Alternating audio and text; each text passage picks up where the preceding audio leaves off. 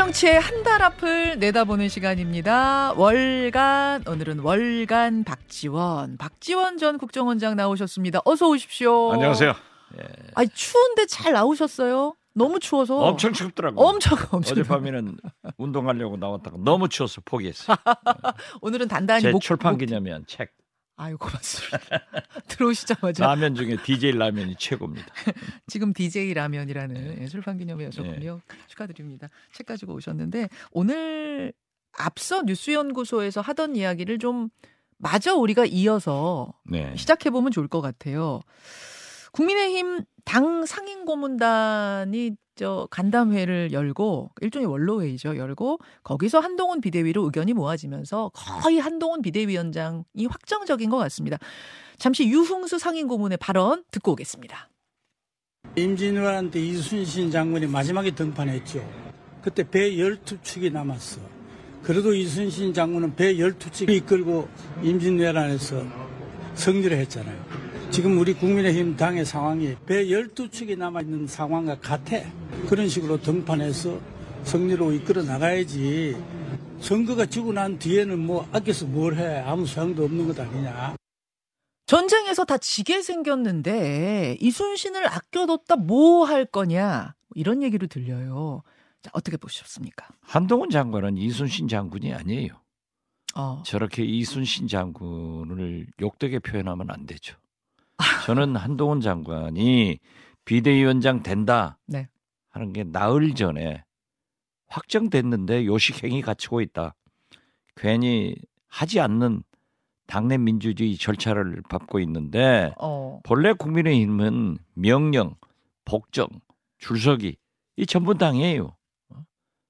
그렇기 때문에 이준석 전 대표도 명령에서 나가게 하고 나경원, 안철수 명령에서 못 나가게 하고 다 결정된 건데 지금 절차적 민주주의를 흉내내고 있는데 빤한 거죠.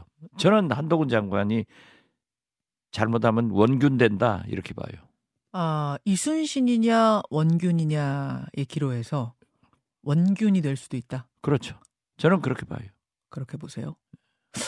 지금 나 일단 차근차근 좀 풀어볼게요. 나흘 전에 이미 결정된 것 같단 말씀은 저는 방송에 나와서 했어요. 전 결정인데 예. 요식행위를 당내 민주주의를 하고 있다는 것을 보이는 거다. 예. 윤석열 대통령이 명령이 아닌 것처럼 보이려고 하는 거다. 저는 그렇게 봐요. 아, 윤심이 결국 한동훈을 낙점했다 이렇게 아, 보신. 아, 한동훈 장관은 처음부터 음. 윤석열 대통령의 후계자고 어? 황태자고 또 지금 현재는 검찰 하나에가 집권하기 위해서 제2의 검찰공화국으로 가는데 한동훈 장관을 당대표로 보내는 것 아니에요? 어. 아는 형님은 방통위원장으로 보내서 방송 장악하고 아는 동생 한동훈은 당을 장악해서 공천 학살하려고 하는 거예요. 아, 아는 형님, 아는 동생 이렇게 보세요. 아, 그렇죠. 예. 아니 근데 한동훈 장관은 그런 우려가 이제 있었어요. 당 내에서도 있었어요. 너무 대통령하고 이미지가 겹치지 않느냐. 이래가지고 이제 수직적 당정 관계 바로잡을 수 있, 겠느냐 이런 이야기가 당 내에서도 나오자 한동훈 장관이 나는 누군가에게 맹종하는 삶 살, 살지 않았다. 할 말은 하겠다라는 뭐 취지의 발언도 했는데요. 아니 그걸 믿어요?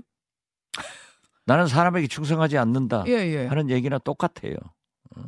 어... 그게 말이죠. 예. 어? 떻게 믿을 수가 있어요? 어... 그 세상이 다 아바타라가잖아요.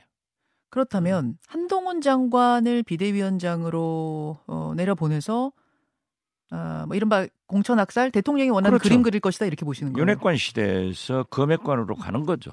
예. 어, 그렇게 보고 계시는군요. 어제 김종인 위원장은 어, 일단 한 장관 개인 입장에서 볼 때 좋은 시기가 아닌 것 같다. 등판이 빠르다.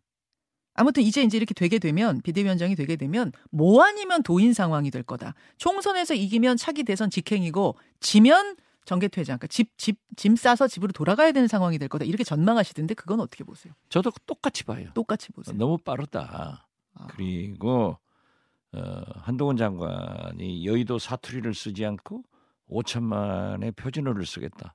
지금 한동훈 장관은 너무 지나치게 서초동 사투리에 매여 있어요. 서초동 사투리. 홍준표 시장이 그런 얘기 했잖아요. 자기가 삼선 되니까 8년 지나니까 검사 티가 벗어나더라. 아. 지금 한동훈 검사지. 어. 한동훈 비대위원장이 아니에요. 서초동의 언어라 서초동 사투리라 하면 검사의 언어가 아직도 남아 있다 그렇죠. 그런 말씀이세요. 그러니까 아. 지금 현재 윤석열 대통령이 네. 실패의 길로 가는 게 검찰 티를 못 벗는 거예요. 어? 검찰은 동일체 원칙에 의거해서 명령이 통하고 음. 장악을 할 수 있지만은 대통령은 명령하는 것이 아니에요. 음흠. 서로 협치해서 나가는 것이지. 한동훈 장관이 그래도 기존의 어떤 어뭐 정치인들과 다른 행보들을 국회에서 보이면서 당내에서도 입지도가 입지가 올라가고 당원들 지지도 많이 받았는데 혹시 비대위원장이 돼서도 박지원 전 원장님의 예견과 달리 갈 가능성은 없습니까? 대통령한테 할 말도 하고 좀 다른 모습으로? 뭐 그러한 시나리오를 얘기하는 사람들이 있더라고요. 예. 한동훈 비대위원장이 돼서 노태우 전 대표처럼 제2의 음. 6.29 선언을 한다. 음흠. 또는 김건희 특검을 받아서 어떻게 한다. 음. 라고 하지만은 그 말 보세요. 김건희 특검법은 악법이라는 것 아니에요? 아, 그 말했습니다. 어, 네. 명품백은 음. 몰카 공작이고 이런 사가 사고를 가진 것은 딱 검사예요. 그럼 김건희 특검법 28일에 통과될 텐데 그거는 한동훈 이제 비대위원장이 된다면 한동훈 비대위원장이 어떤 식으로 풀어갈 거라고 전망하세요? 풀어가는 것이 아니라 순리대로 흘러가야죠. 자, 윤석열 대통령이 레임덕은 시작됐고 한동훈 비대위원장 들어가고 이준성 신당 창당하고 특검 되면은 음. 공찰 학살될 때예요. 그랬을 때 국민의힘의 다수 의원들이 많은 의원들이 저는 이준석 신당으로 다 몰려갈 거예요. 어. 그러면은 거부권 행사한다 하더라도 재개이 되는 거죠. 음흠. 그리고 그때는 총선 전국이기 때문에 공천을 설사 확정된 예. 국민의힘 의원들도 무기명 투표이니까 찬성할 수밖에 없을 거예요. 아, 그렇게 될 마치 음. 박근혜 탄핵 때 야권 아무리 뭉쳐도 안 됐어요. 어... 국민의힘에서 몽땅 62명이 귀순해 준 거예요. 그 당시는 국민적인 여론이 상당했거든요. 아, 지금도 비슷하게 그런 식으로 흘러갈 것이다. 가 70%가 나오잖아요. 아, 그 모습. 근데 이걸 지금 현재 왜 특검을 안 했느냐? 음? 일찍 할 수 있었잖아요. 국민의힘에서 반대해 가지고 안 했고 검찰에서 수사를 안 하니까 특검으로 넘어간 거예요. 음. 그런데 이제 와서 뭐 어? 일부 언론에서 지적하니까 총선 후에 특검법은 통과하고 총선 후에 특검하자? 그러려면 뭐 하려고 해요? 알겠습니다. 알겠습니다. 한동훈 장관 비대위원장 되는 이야기는 잠시 후 2부에서 이준석 전 대표하고 도 이야기가 좀 준비가 돼 있어서요. 민주당 이야기로 넘어가겠습니다. 월간 박지원. 민주당 어제... 얘기할 필요 없어요. 잘 돼가고 있어요. 늘 민주당 얘기만 나오면 몸을 사리시는데 솔직 가감하게 의견 좀 주십시오. 어제 이재명 대표하고 김부겸 전 총리가 오찬회동 가졌어요. 한 1시간 반 정도 얘기 나눴다고 하는데 통합과 쇄신에 대한 얘기 나왔고 특히 김부겸 전 총리가 이낙연 전 대표를 만나십시오. 그리고 선거제는 준연동형 지키십시오. 이렇게 당부했다고 합니다. 이재명 대표가 이 당부를 좀 받아들일 것 같습니까? 어떻게 보세요? 글쎄요. 준연동형 문제에 대해서는 좀 받아들이기가 힘들 거예요. 왜냐하면 위성정당의 출범 때문에 민주당 내부에서 홍익표 원내대표 등 네. 병립형 을 얘기하는 사람들이 있기 때문에 그건 잘 모르겠지만은 음. 이낙연 대표를 만나십시오. 네. 만나야 돼요. 만나야 돼요. 그렇죠. 저도 수십 차 이낙연 대표를 만나야 된다. 네. 만나지 않으려면은 안 만나주면은 집으로라도 찾아가라. 어, 아, 노무현, 집으로라도 찾아가라. 노무현 후보가 정몽준 후보 집으로 찾아가서 네. 문전 박대를 당하니까 문 앞에서 기다리는 모습. 예, 예. 그 모습을 보고 국민이 감동을 한 거예요. 아. 그래서 정몽준 지지하던 사람도 노무현을 지지하게 됩니다. 예. 정치가 감동의 정치를 해야 되는데 음. 그러한 모습을 보여라. 어. 저도 그, 그 굉장히 강조했어요. 그랬더니 이재명 대표가 뭐라 그러세요? 만나겠다고 했잖아요.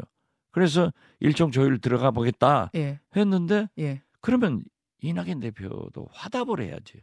이재명 대표가 음. 손을 내미는데 왜 발을 내밀어요? 손을 잡아줘야지. 이낙연 전 대표가 어딘가 나와서 그러시더라고요.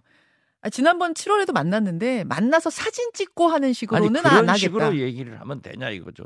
이재명 대표가 만나자 네. 일정 조율 하자 하는 얘기를 했는데 네. 손을 내밀면 손을 잡아야지. 어. 왜 발을 내미냐고. 발을 내민다. 그러면 안 되죠. 그런데 거기다 갔다가 어?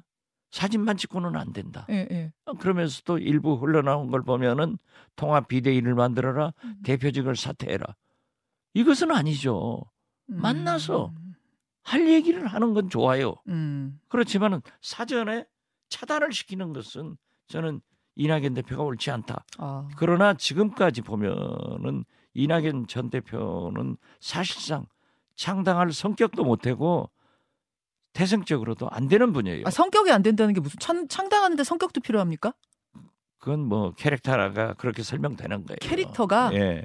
자, 아. 안 된다, 안 한다니까요.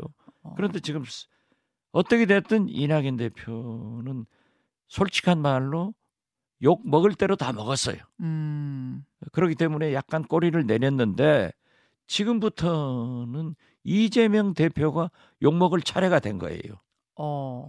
그러니까 더 적극적으로 이재명 대표는 이낙연 대표와 소통을 해라. 저는 그렇게 얘기해요. 정몽준 후보 집 앞에서 몇 시간을 기다렸던 노무현 후보의 그림을 그려라. 그렇죠. 그 장면을 만들 차례가 됐다. 그렇죠. 그래야 어. 명분도 되고 어허. 국민들이 감동을 해요. 예. 근데 이제 이낙연 전 대표 측은 어제 입장을 내놨는데 김부겸 전 총리와의 회동에 대해 실망스럽다 이런 논평 내면서 신당은 기정사실이다. 이미 만 명 모아놨고 보름이면 창당에 충분하다. 그러니까 신당 창당의 의지를 어, 적극적으로 표현했는데요. 왜 이렇게 안 된다? 성격이 아니다. 뭐 이렇게 보세요. 정당을 하려면은요. 예. 어, 그분이 오선 민주당 국회의원이고 전남 지사 민주당 민주당으로 국무총리를 하신 분이에요. 예. 그리고 자기의 필드 땅이 있어야 돼요. 음. 광주 전남에서 이낙연 대표를 따라갈 후보가 의원이 아무도 없어요. 아무도 없습니다. 어, 아무도 없어요. 현역 의원 중에. 예, 현역 의원 아무도 없어요. 어. 그렇기 때문에 저는 그러한 위치에서 창당한다는 것은 굉장히 어렵고 음.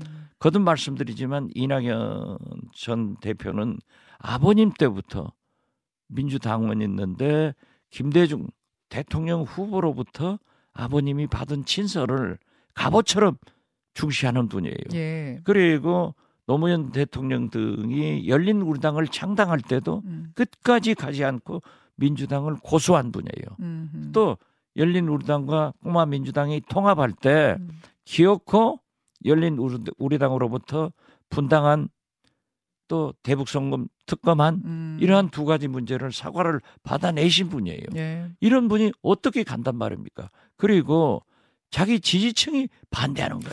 근데 광주 전당 봐보세요. 예, 예.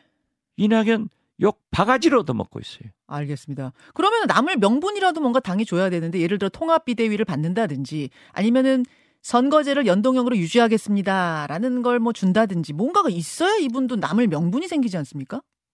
그것은 받을 수 있는 것을 내놔야 돼요. 요구를 해야 돼요. 통합 비대위라고 하는 것은 예. 이재명 대표가 물러가라. 이건 음. 아니잖아요. 예, 이재명 대표는 국민적 지지를 받고 있는 당 대표예요. 음. 누가 뭐라 하더라도 자기 대통령 선호도 호감도에서 1등 아니에요.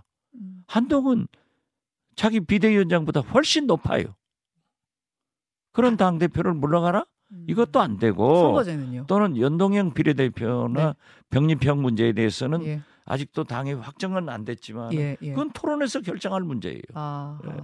그런데 그, 어, 뭐, 무조건 통합 네. 비대위로 가자? 물러가라? 음. 이건 아니란 말이에요. 알겠습니다. 예. 알겠습니다. 총선과 관련한 민주당 내 논의도 좀 살펴봐야 될 텐데요.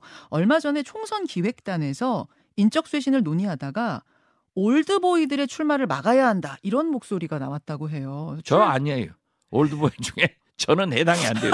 저는 올드보이가 아니고 smart boy, strong boy예요.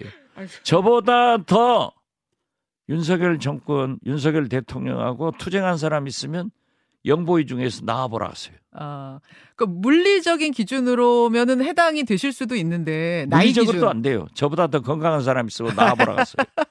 아니 정당이라고 예. 하는 것은 예. 지금 젊은 사람들에 의해서 잘 되고 있습니까?